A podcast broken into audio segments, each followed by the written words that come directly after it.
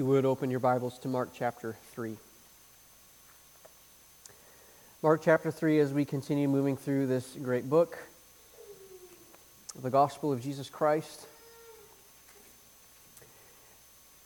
Just by way of a show of hand, how many of you have had the opportunity to work with some kind of blueprint of some kind? Several, a few of us have. Now, that could be a number of things. You know, sometimes we think of blueprints in terms of like structures, like buildings and such.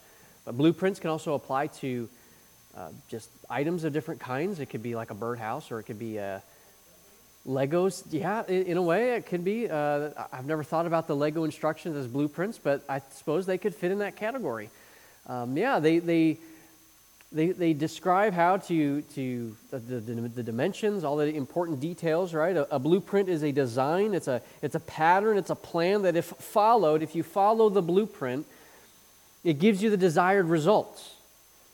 So, whether that's a house or a parking garage or a car or a, a Lego creation, a sewing pattern, there you go, a sewing pattern fits into that category. Whatever you follow the blueprint as it's crea- as it's designed, you end up with the, the desired results.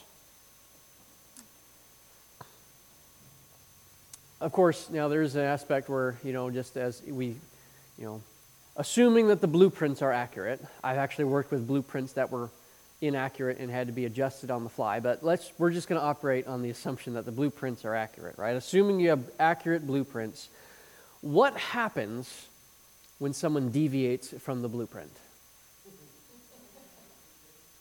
Not good things, right? Frustration. That frustration might be the least of the issues that could arise, right? Uh, I, I, I, have worked on jobs uh, downtown Louisville where uh, the framers deviated from the blueprint with a couple of things. And when you're building a multi story building, when your mess up is at the bottom, it messes everything else up from there on up. Like it just it just ruins the whole thing. The results can be disastrous. Depending on the deviation, you could have an unstable structure, you could have a non-functioning machine, or you could have just something that just looks all wrong. It is critical that blueprints be followed to produce the desired results. Well, today we're going to be looking at what I believe we could say is Jesus' design for discipleship. He sets forth a blueprint, and I think he wants us to follow that pattern. We are in Mark chapter 3, and I'm going to head and read our text beginning with verse 13. Mark chapter 3, beginning with verse 13. And he went up on the mountain and called to him those who he desired, and they came to him. And he appointed twelve, whom he also named apostles, so that they might be with him, and he might send them out to preach and have authority to cast out demons. He appointed the twelve Simon, to whom he gave the name Peter, James, the son of Zebedee, and John, the brother of James, to whom he gave the name Boanerges, that is, sons of thunder. Andrew and Philip and Bartholomew and Matthew and Thomas and James the son of Alphaeus and Thaddeus and Simon the Zealot and Judas Iscariot, who betrayed him. We have just come out of a section where we see various groups rejecting Jesus Christ on different levels. We have seen the religious leaders, they outright reject Jesus Christ.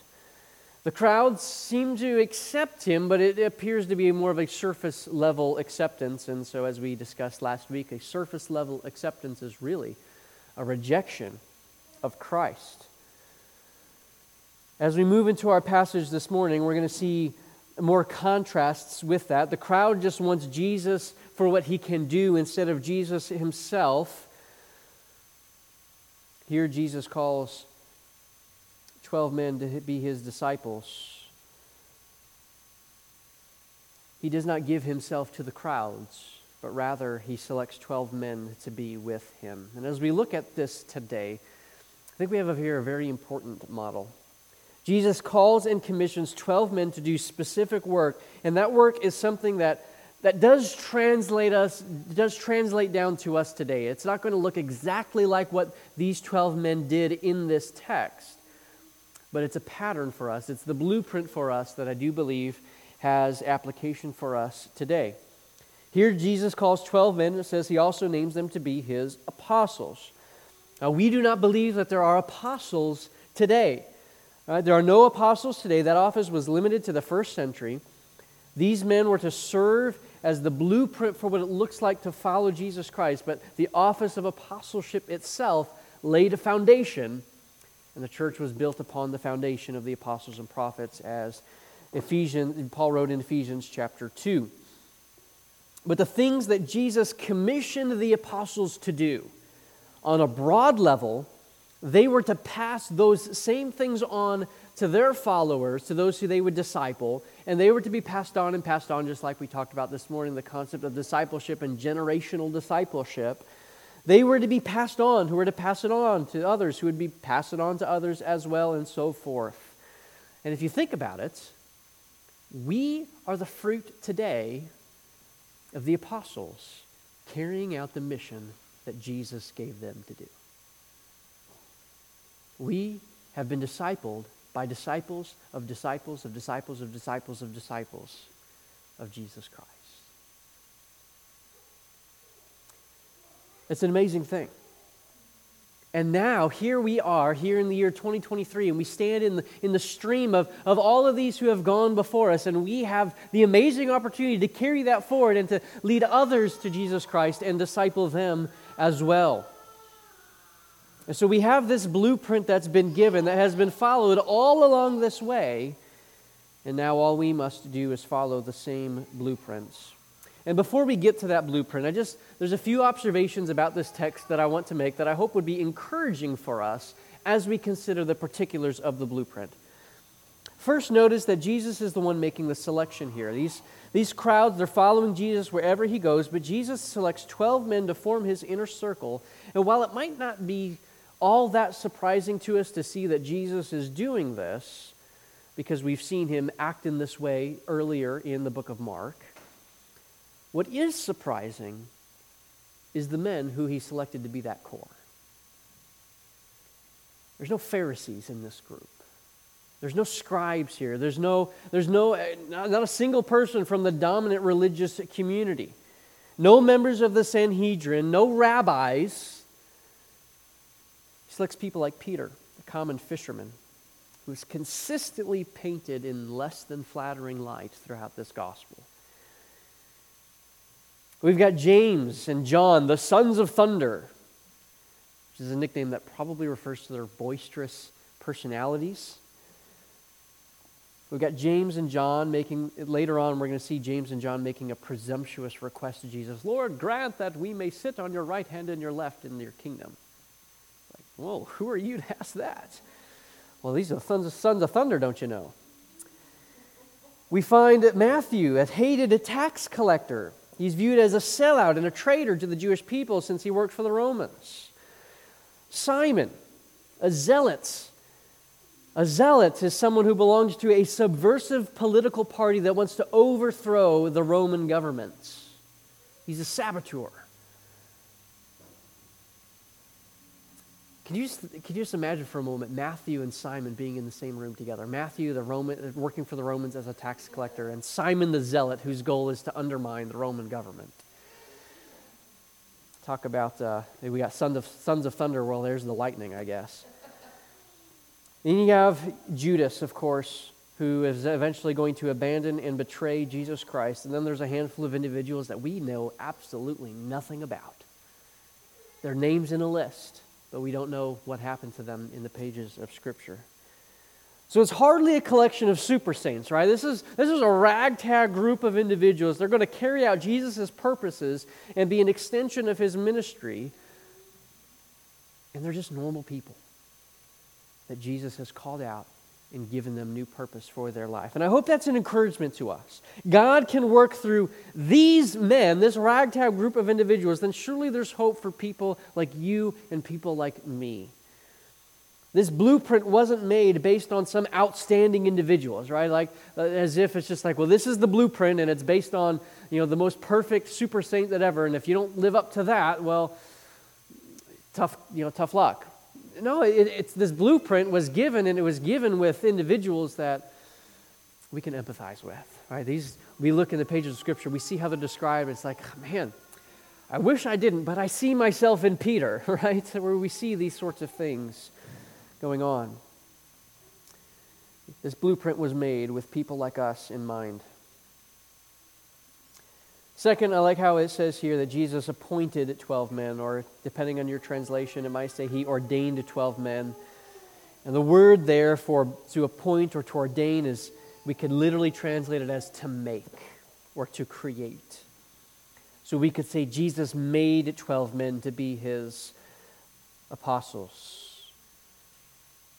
This is significant because it shows us, even as we've been learning through the early pages of the book, that Jesus took men who weren't something and he made them to be something. He did something new with them. There's a quote from uh, one commentator who wrote this Discipleship does not consist of what disciples can do for Jesus, as if it's all up to us but rather it's in what Christ can make of his disciples. I've referenced this passage several times in the early portions of as we've gone through, cross-referenced this passage, 2 Corinthians chapter 5, verse 17. If anyone is in Christ, he is a new creation. The old has passed away. Behold, the new has come. Jesus made something new when he's calling out these men to be his apostles, just like he makes us into something new when we come to faith in him as well.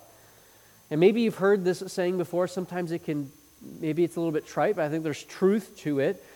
And Jesus doesn't call the qualified, but he qualifies the called.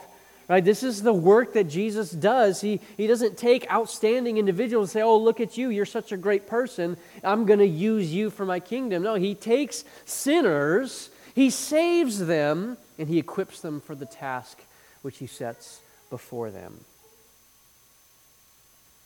And again, this should encourage us. Because I don't know about you, but we feel inadequate for the task sometimes.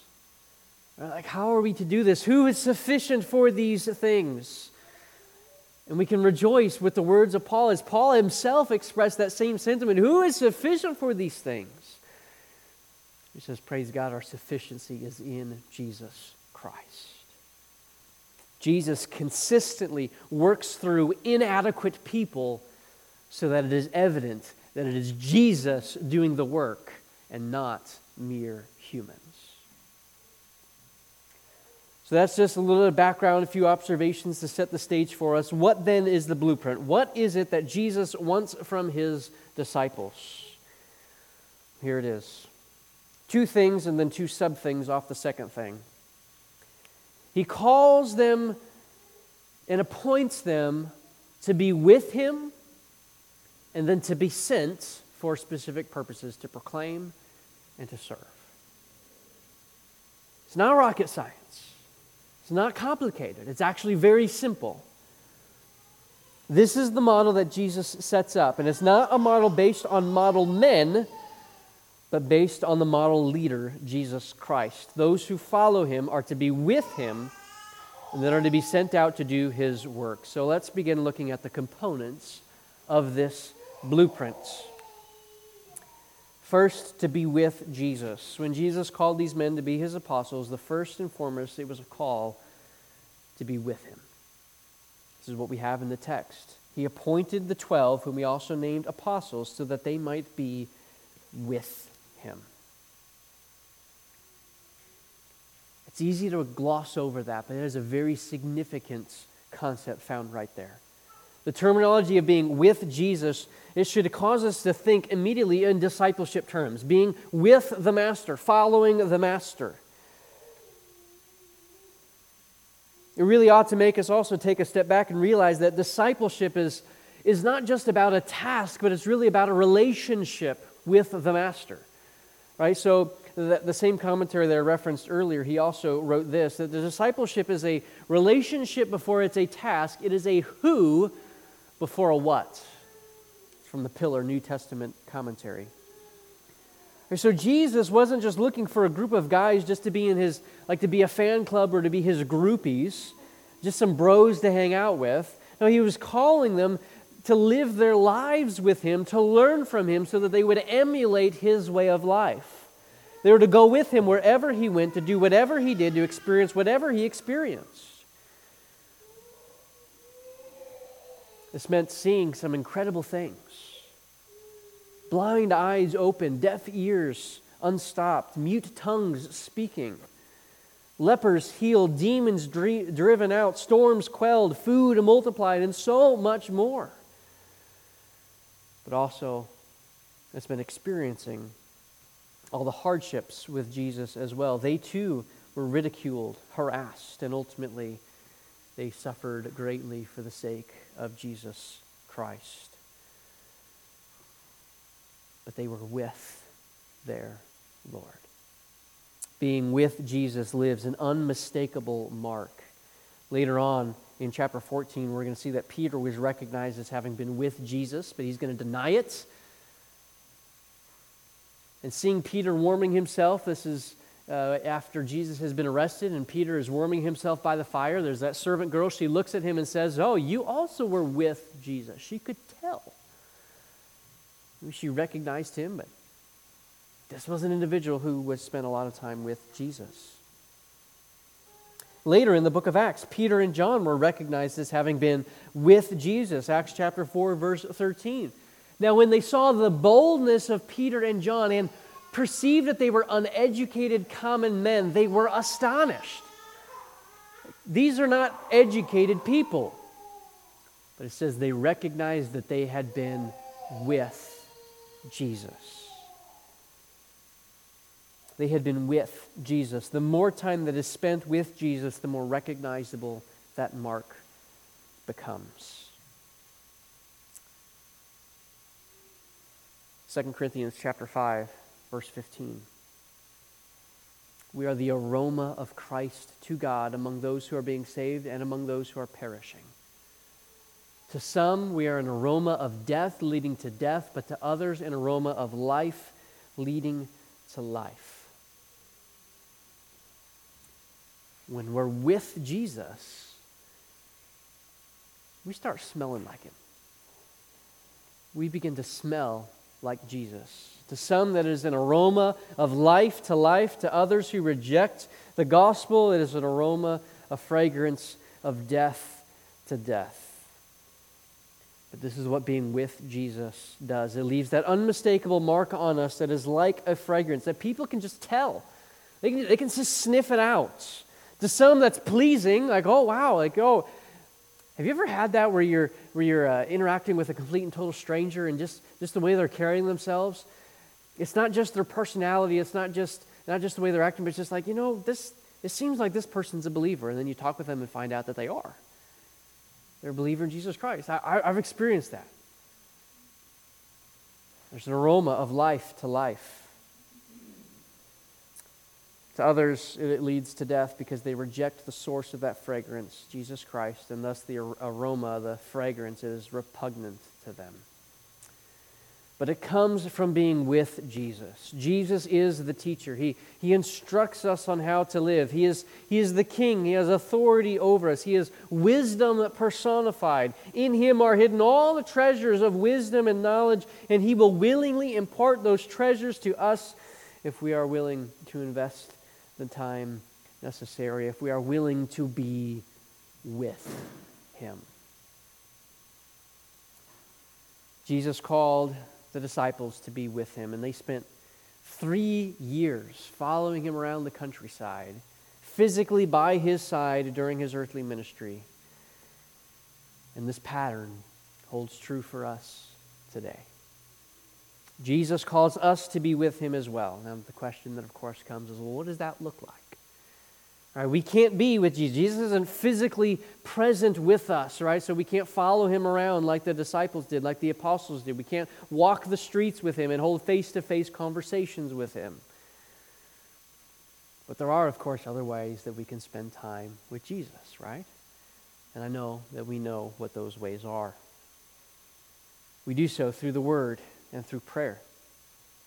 We meet with Jesus every time we study His Word And that can be in private when we're reading His Word, or going through maybe going through a Bible reading plan, or even just, just opening up the Scriptures and studying it on depth, or however you engage the Word in private. When we gather to hear the Word preached in public, we are meeting with Jesus Christ. The Holy Spirit takes His Word and applies it to our hearts and conforms us and shapes us to be more like Jesus Christ. The meeting with Jesus. Do you want to be like Jesus? Do you want to be conformed to his image? Do you want to be the aroma of Christ to the world?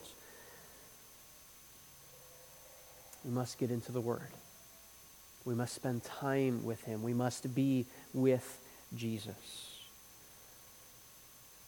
We spend time with Him through the Word, but also through prayer. We, we commune with Him. We share our hearts with Him. He molds us and shapes us even through our time of prayer. And then we get to see Him use our prayers to accomplish His purposes. Jesus calls His disciples to spend time with Him. And this is, this is really this is the first aspect of the blueprint, and it is, it is really the all the rest of the blueprint hinges upon that. Right? If we're not doing this, if we're not spending time with Jesus, if we're not in His Word, if we're not spending our time in prayer, we are deviating from the blueprint. We're departing from, from the plan which God has given, for which Jesus has said, This is how you can be my disciples. And if we're deviating from the blueprint, we are either not his disciples or else we are poor ones. And in either case, that should bother us. We don't want to deviate from God's blueprints for who and what He wants His disciples to be. Now, maybe you're here today and you do spend time studying the scriptures and in prayer, and if that's the case, praise God. I'm glad, glad to hear that. What we need to recognize is that spending time with Jesus and spending time in the scriptures is not to be an end in itself. It is good, it is necessary, and we are nursed and we are strengthened through that process, but it's not to be an end in itself. Jesus calls us to spend time with Him so that then we would be equipped to extend the ministry of Jesus to others as well. And that is the next component of the blueprints. He says, He appointed the twelve that they might be with Him. And the latter portion of verse 14 says, And He might send them out to preach and to have authority to cast out demons. So he appointed the twelve to be with him, and he appointed them to be sent. We were never called to be Jesus' disciples so that we could keep to ourselves this message of Christ. Right? Christ called us in in order to send us out. Jesus' desires for the nations to trust him, and we are instruments through which that will happen. So, disciples, we spend time with Jesus, and then we go out into the world to do two things to proclaim Him and to serve. So, we have the two sub aspects of being sent. We are to be sent to proclaim. This is the first purpose of the sending. It is a purpose clause in the original text. Then he said uh, that he might send them out to preach for the purpose of preaching. Right? Jesus didn't send the disciples out so they could just do whatever they felt like doing. They had a purpose, they had a mission, they had a task. That was to proclaim the good news. Something I'd like to note about that word to preach, and of course, up on the screen, I have the word to proclaim, and that is an intentional thing. The word to preach does simply mean to proclaim, to herald, to announce, or to publish. Sometimes we hear that word preach and we can think in the context of like what I'm doing right now. I'm standing behind a podium of some kind. I'm, I'm preaching the word, right? It, it brings to mind a particular context. Well, sometimes that is exactly what preaching means. But if we're to trace through the scriptures where the word preach is used, we would find that there's a variety of contexts in which that language is used. Sometimes the context does imply this kind of preaching context, but sometimes the context is other things. If we look up that word for preach, we would find that everywhere that it is used throughout the New Testament, in almost every instance, it's used in connection with the communication of the gospel of Jesus Christ. There are texts where it speaks of like expositing and preaching the word. We find that particularly in 2 Timothy chapter 4. But more often, we find it in gospel proclamation context of individuals communicating the gospel of Christ. So, this concept is about proclamation of the gospel, and that proclamation can take place in a variety of contexts. Sometimes that's a public preaching, sometimes it's a, pub, a private communication on an individual level. Jesus' blueprint for discipleship not only has his disciples spending time with him and learning from him, but it necessarily involves us going out and sharing the things that we have learned with others. You may have heard this illustration before, but in the land of Galilee, there are two seas. Two seas in the land, or I said in, in the land of Israel, there are two seas. The first is the Sea of Galilee, that's up north and the second is the Dead Sea. What's interesting is that both seas are fed by the same body of water. The Sea of Galilee, it is teeming with life. There are 27 different species of fish. There's vibrant colors, lush shores with lots of vegetation. The Dead Sea, on the other hand, has no fish whatsoever. It does not support any animal life. There's no plant life. There's no human life that is supported through the Dead Sea. The water is considered toxic to drink. But both of these seas are, again, they're fed by the same river. The Jordan River flows into both. Why are they so different? The difference is this the Sea of Galilee has both an input and an output.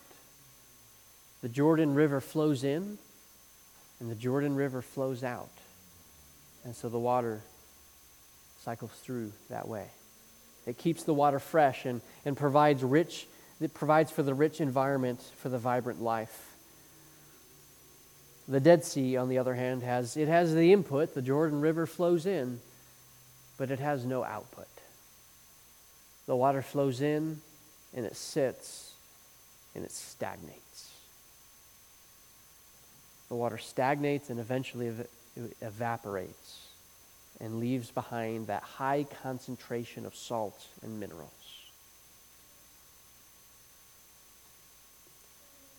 If we have our times of input through hearing the Word of God, through studying the Word of God, and spending time with Jesus, but then we never go out and we never share that truth with others, we will end up being more like the Dead Sea than the Sea of Galilee.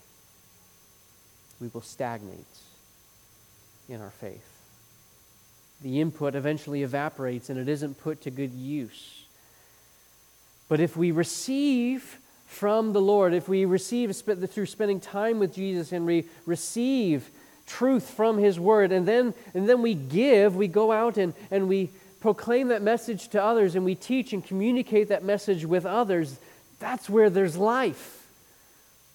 Individuals who have both the input and the output see the greatest amount of growth within their Christian lives. And when it comes to a life of discipleship, in reality, this, this makes sense, right?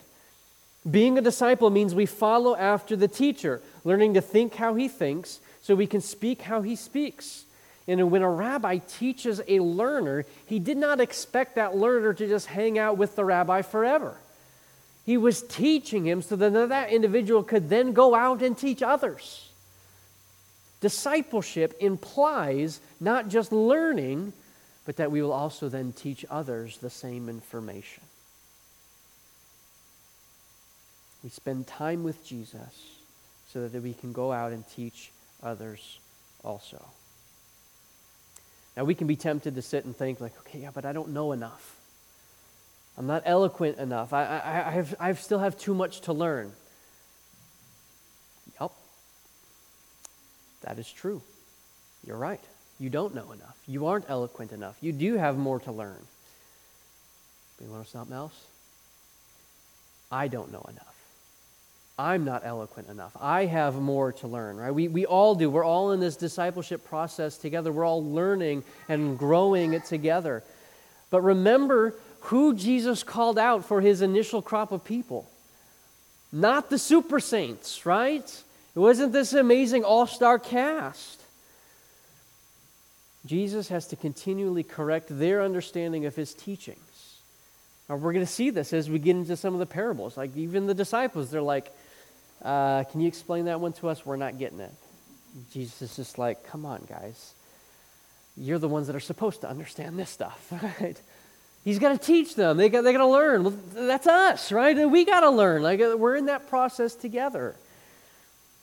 And yet, that doesn't stop Jesus from sending out the disciples even before they have perfect understanding of everything that Jesus had to teach them.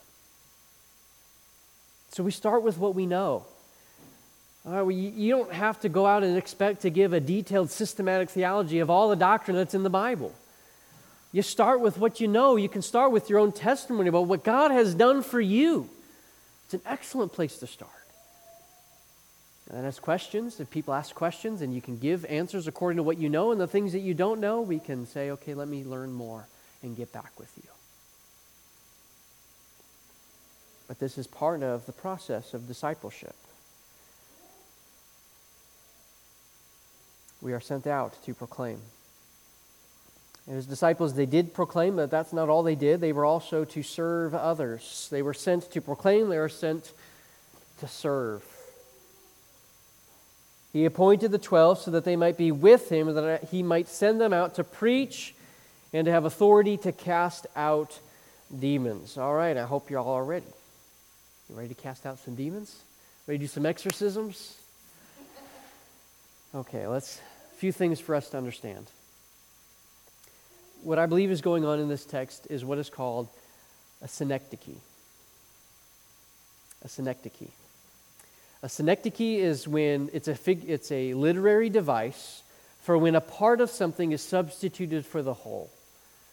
So think of this as have you ever used or heard the phrase, oh, uh, we had some hired hands that came in and helped us?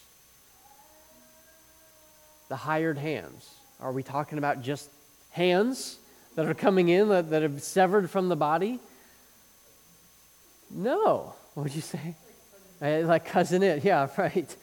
That's not what we're doing, right? It's, it's, a, it's a literary device where we're referring to the part of something, but it actually represents the whole person. Similarly, when the text says here to cast out demons, I believe that's what's going on here. It's a part of the whole of the ministry, which would have included things like casting out demons, things like healing the sick, and many other acts of, of mercy in the midst of the ministry there. And we can reasonably conclude that because as we read forward in the Gospel of Mark, we would find what are the disciples doing? What's it described that they're doing? And they are doing the same things that Jesus is doing. It's not just casting out demons. There's other things that they're healing the sick, they're caring for people's needs, they're doing these other things. And so, this concept of casting out demons in this text is a literary device that refers to the whole of the mercy ministry that they were sent out to do as they continued to follow Jesus. Jesus preached, Jesus healed, Jesus drove out demons. Now the disciples were to do the same. They were to preach, they were to drive out demons, and they were to heal. All part of the discipleship blueprint. Now, again, as we kind of think of of where we stand here today, and we think of, okay, that's what the disciples did then, but here we are today. Uh, okay, proclaiming the message of the gospel of Christ, teaching others the things that we have heard and learned. Well, that's doable, right? We can do those things. Makes sense. What are we to do about the miracles? How are we to think about those things? You know, part of our doctrinal statement here at Pillar Fellowship, there's a, there's a section on that that deals with the concept of cessationism. Right? We believe that the sign gifts have ceased. So what do we do with this aspect of the, of the blueprint? If this is what the disciples were to do, how do we understand this? Although we may rightly conclude that we have not been granted authority to perform these same miracles and cast out demons and things of that nature, I do believe that we are called to emulate Jesus and follow his example. And the signs and the miracles, they're no longer necessary. We believe that those functioned as, as uh, verifications of the message to authenticate the message that was being proclaimed. Well, that message has been authenticated, it's been done. We have the sure word of God before us. We can still have compassion on those around us. We can still serve others in other ways, just as Christ served others. It will look different because we can't lay our hands and heal individuals. We can pray for healing, and God may grant that prayer, but we aren't miracle workers going about and doing that all the time, right?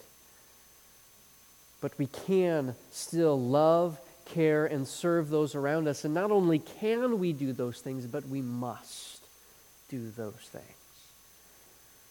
One of the core values that we looked at this morning in our membership class was that of others oriented service, that we selflessly serve others as an expression of the love of Christ.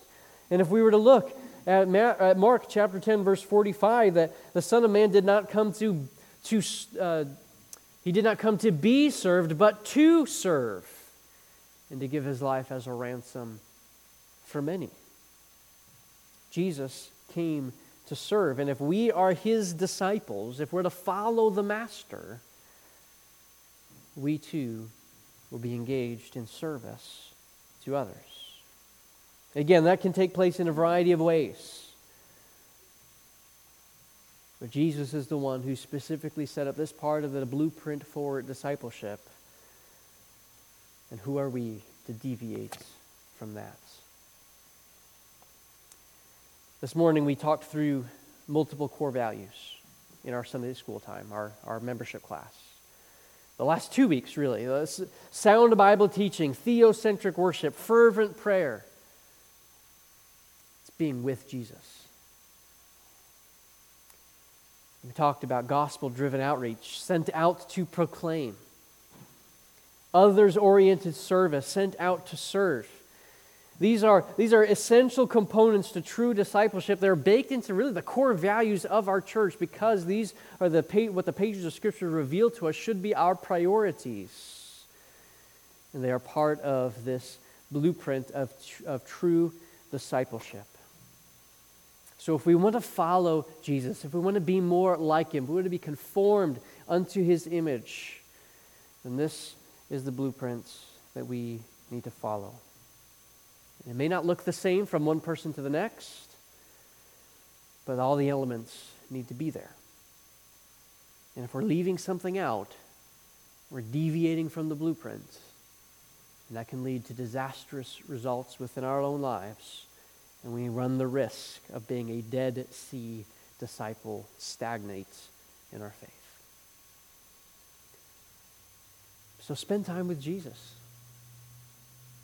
Drink in the, the, the milk of the Word of God. Dine upon the meat of the Word of God. But then don't just sit with it communicate that to others, proclaim it to others, proclaim the gospel, proclaim the other things that you've learned. Even as we're helping one another follow Jesus, we can, we can say, Hey, I was reading the scriptures this day, and you know, I think it applies to your situation over here. That's all part of it. And then we serve one another as an expression of the love of Christ, following the blueprint of discipleship. Let's pray.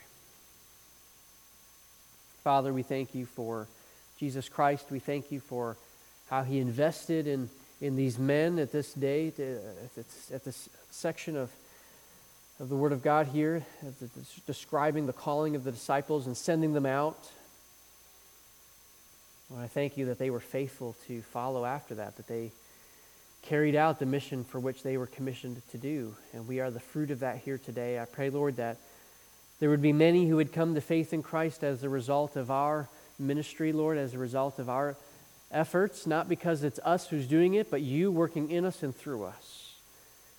may we be careful to give you the honor, the praise, and the glory for everything that you are and everything that you are doing. To God be the glory. Great things he has done. That is our song, that is our message. May we praise you all of our days. We pray this in Christ's name. Amen.